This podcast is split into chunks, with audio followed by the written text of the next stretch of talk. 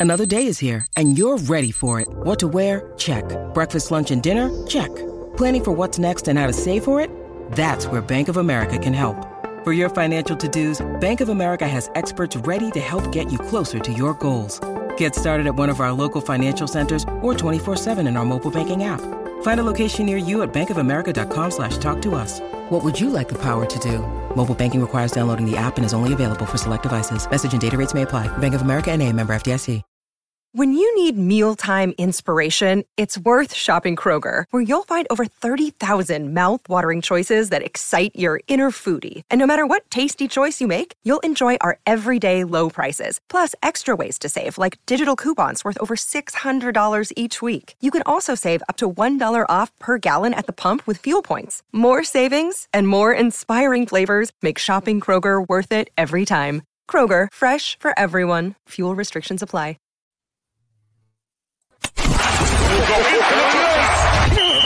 This is the MD's Fantasy Football Show with Dan Mater. Giving you the X's and O's of all things fantasy. Match.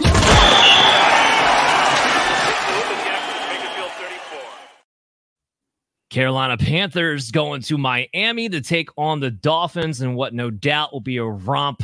Uh, well, Miami lost De'Von Achane for the next at least four weeks, and it looks and they have the bye week ten, so he won't be back till week eleven.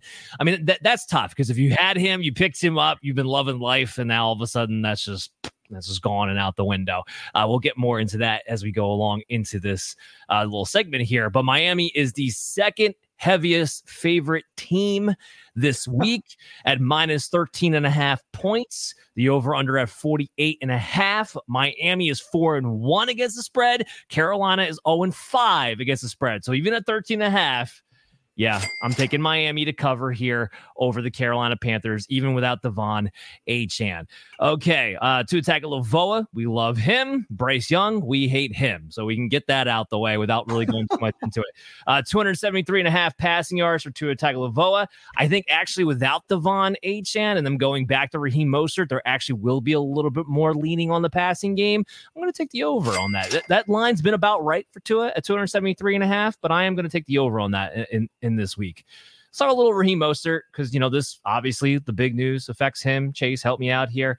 Uh, I got him. A, I guess I got him a little bit lower in ECR. I was kind of surprised. I want. I got him an RB thirteen. I don't know. I mean semantics. We're, we're playing them obviously. Um, just, just even without Achane there, Raheem Mostert still kind of taps out at like 13, 14 carries. So that's kind of where this again, it kind of comes down to the volume as far as the guys I have directly ahead of him. I don't know, whatever. I'm playing him regardless. Uh, still yeah the, the, here here okay so this is what i wanted to get into. I was trying to look through my notes here. I still would like to sell raheem Mostert if i have him on my team. Abandon ship! The reason why i would like to sell him is that right now his value is through the roof. Not only is he the RB5 on the year to this point, but now without De'Von Achane there, and we don't know exactly when Jeff Wilson's going to be back. And when he's back, he will get worked in as well. Uh, he's you also still have the massive injury history. I do feel like you're kind of on a ticking time bomb to some degree when it comes to Raheem Mostert. And I think you could trade Raheem Mostert for, let's say, I don't know, Jonathan Taylor straight up right now. And I think there's a lot of people out there who would do that deal. And I would take that deal in a heartbeat. I think that's possible. I've seen it actually happen in quite a few places that I've been looking to see what kind of trades have been getting made out there. What do you guys think? if you can get that, freaking jump on it. But I, I don't. Especially the other team who had Jonathan Taylor is one and four and zero and five. By the way, I think you get that deal done. Well, yeah, if you can, yeah, if you can talk the guy into selling his soul, trying to, yeah, trying to pull off a hail mary. But um, I mean, yeah, I, I mean, I have, I have Mostert at six this week. I, I really like him. I think it's a great matchup. Carolina sucks, um, and Raheem Mostert is still blazing fast. He's not necessarily eight chan or whatever the hell his name is fast, but I mean he's he's still one of the faster running backs in the whole league, uh, averaging over five yards a carry this season. And I mean they don't have to change anything that they do just because it's Raheem Mostert and not the dynamic rookie in there.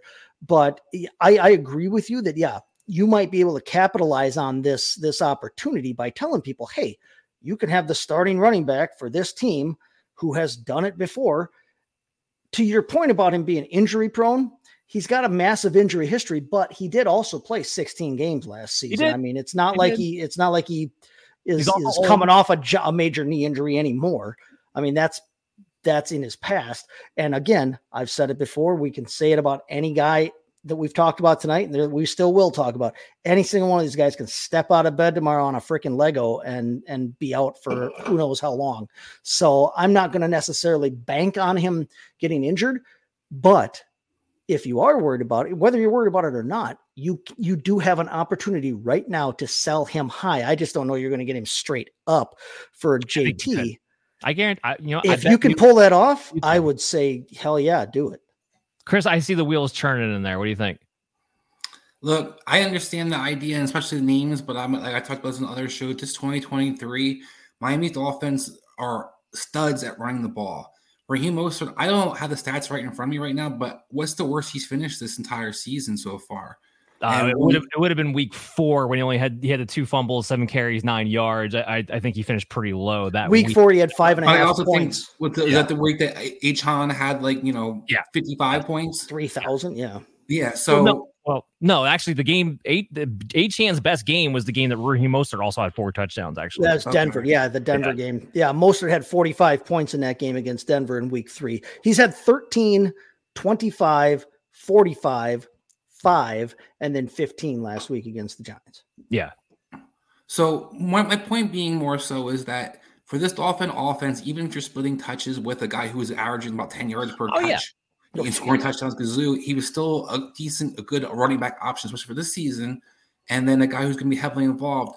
I love Jonathan Taylor's name. I understand that the deals might you may be able to pull off something, you know, miraculous in a sense. But for me, it's really hard to give up an RB one pretty much in week in week out that you can have a definite floor and has a ceiling or upside where you can get 45 points 50 points have a running back position that can win for you week in week out like that's that's hard that's for me point, to like that's what i'm saying that's the point of selling high i'm not selling for a box of rocks i'm not saying no. but it's one of those elite names that i'm selling him for and no, I, I don't think like, I don't think we're saying you have to sell yeah. him. I think that the opportunity right. is there. If you hang on to him, I have no fault with that whatsoever because, like you said, this is this is a literally historical de- uh, a historical offense so far, and it's got the potential to com- to maintain that. And so, if you want to keep pieces of that wherever they are, I don't blame you.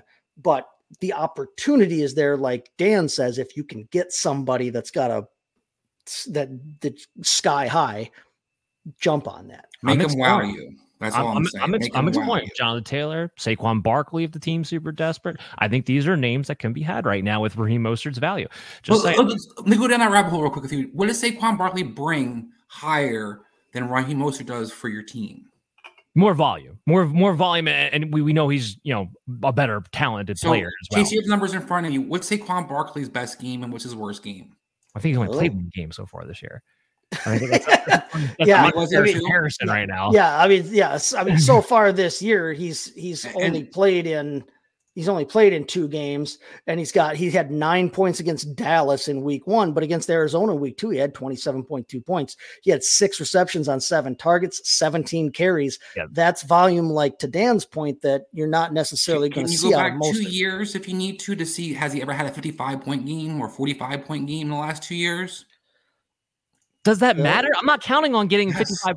Uh, Raheem Mostert's not going to get another. There, it's more likely Raheem Mostert does not. He had two running backs who did it already, Dan. Had, but had Mostert there. It's more probable it doesn't happen again this season than does. I'm not making my, my point. Being, my, that was everybody's career day. I am not making my trades based on the idea of whether or not Saquon Barkley can have a 45 point game for me sometime this season. I'm basing it on the idea that he doesn't have a low floor ever because of how involved he is in both facets of the game. That's that's we, not hey, how you look at it. Week 16, 2019, 43.9 points against Washington, 189 yards rushing, 90 yards receiving on four catches. And what year is it now, Chase?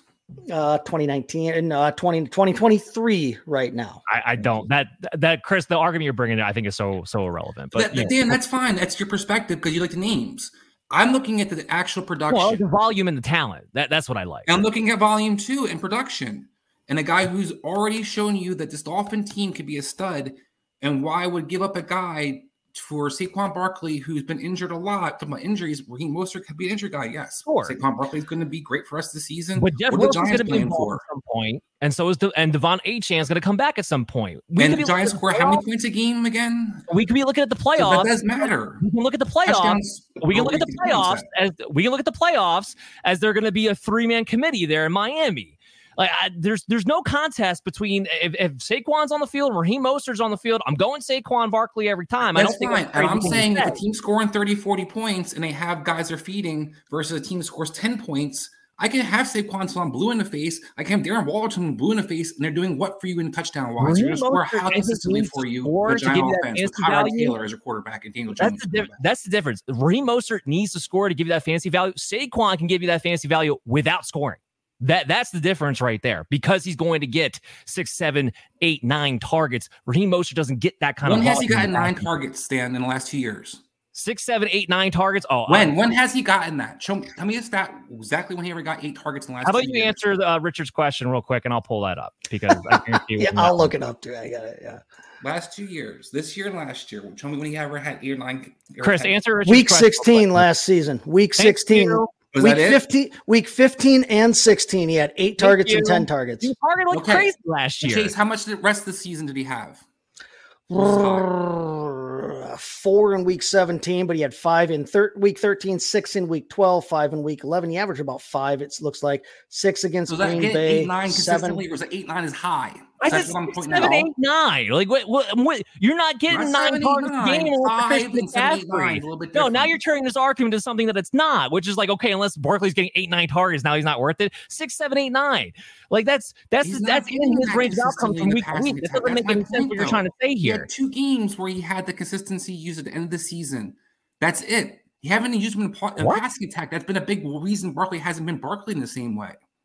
What are you talking about? Darren Waller can't be featured in a passing attack. I, am trying to understand that this giant offense is going to suddenly just be so good that Saquon Barkley is going to be a stud because he's going to do what? That's going to you're, so you're out of your mind if you don't think Saquon Barkley's going to be a stud when he when he comes back. I, I, don't even know where you're getting this stuff from. What, I'm saying, what's he could what's he going to do so much differently than Raheem Mostert's going to do production wise? Be way more consistent on, ba- on a week in week out basis. He had 76 targets last year. That was third amongst running backs. Like I don't even know what this discussion. Well, that's my point. Right There's not running backs getting eight nine, you know, seven, eight, nine I, targets six, as seven, it is. Nine. I'm sorry, I mentioned eight nine as a ceiling. My bad. Come on, and Raheem Mostert's getting how many targets? Like three or four, like at most. That's his ceiling. There's a, it's a three to six targets as your normal average. That's a big difference. No, I think that there's there is a big difference. Like you said, seven, eight, nine targets versus five. There's a big difference. I agree. Raheem Mostert's not averaging five. Raheem Mostert's not averaging five. Raheem Mostert's not averaging anywhere near to five. That's not even that's not even close in the comparison between the two. What, how many is? I'm sorry, I don't have the stats like I said in front of me, but I don't know how many he's averaging this season right now for per catches. But I think he's pretty involved in the. He's, he's averaging he's averaging about three and a half targets a game. He's got 17 targets in five games, which is norm. Which is norm. Nowhere near five. Nowhere near five. That five makes a big difference. Okay. Last year he had 42 targets. That was a career high in 16 games yeah, not even close, not even sniffing Saquon Barkley as far as the passing game goes. Uh, and let's get to Richard's question real quick. Uh, Taylor outlook moving forward. Taylor, I mean, I think Taylor's an, uh, an RB one. Yeah. Yeah. Okay. Uh, we got some more questions actually. Cohen trade Pickens and James Conner for Devonta Smith. What do you say, Chris? I think uh, yeah, it's tough one. I, I, think that you don't know what you're getting from Devonta Smith. I'd probably take the deal because Devonta Smith is such a you know has some upside to him. I'm not a big Pickens fan. Conner's banged up right now, but I'm Conner's not going to make that trade. Yeah, you, yeah, you, you, don't have right Conner now. for at least a month. Yeah, yeah. All right, so I'm not uh, eager to make that trade. Richard giving us some compliments. Super CMB Challengers just got offered Bijan, Aaron Jones, and DK for Diggs and CD PPR. What do you think, Chase? Who else do you have for receivers? Yeah, I think that would. Uh, you can't. I mean, well, if you're you can't be given you're giving up Diggs and C, you're giving up two top five receivers. Well, CD's more like top twelve, maybe. Well, yeah, well, depends, depends. But either way, you're giving up two wide receiver ones for Bijan, Jones, and DK. I need this. I mean, I love Bijan. We have Jones has been hurt, and even when he's not hurt, what the hell is that offense going to give you right now? As much as that pains me to say, yeah, you would need to tell me your other receivers. And, and yeah, and DK, DK is a wide receiver too. More, we got more contacts. He's got Ja'Marr Chase, Zay Flowers, and JJ with nobody at running back. The Chase thing makes me feel like maybe I would do that deal because you still have now wide yeah. receiver one. So I, yeah, I, now you're going to have now you're going to have a top two. You're still going to have a top two running or wide receiver. You're gaining a top two running back. Yeah, Zay Flowers is startable, playable. DK, you have you Zay. got JJ when he comes if he comes back. Jones can be a top twelve. Yeah, no, I think, I think, that's a fair. I think it's a fair deal to make. Um, getting back to something else though between Carolina and the Dolphins. Uh, I did want to talk about Miles Sanders a little bit here. We'll get Chase involved. Uh, he, he had a shoulder. First of all, he had a shoulder injury. Didn't practice today, so it's actually a big question mark as to whether or not he's even going to play. But even if he does, I have some concerns that maybe this is becoming a 50-50 split anyway moving forward. I mean, I know Sanders isn't 100%. So so that that's definitely a big thing there. But uh, Hubbard starting to play a little bit ahead of him on early down. Sanders kind of become the pass catching back a little bit over the past week. Uh, so is it Sanders is not healthy, or do you think this is actually becoming a committee? I think it's mostly because Sanders isn't necessarily healthy. I'm I'm not overly convinced that Chuba Hubbard is is any kind of an upgrade whatsoever over Miles Sanders in any way, shape, or form.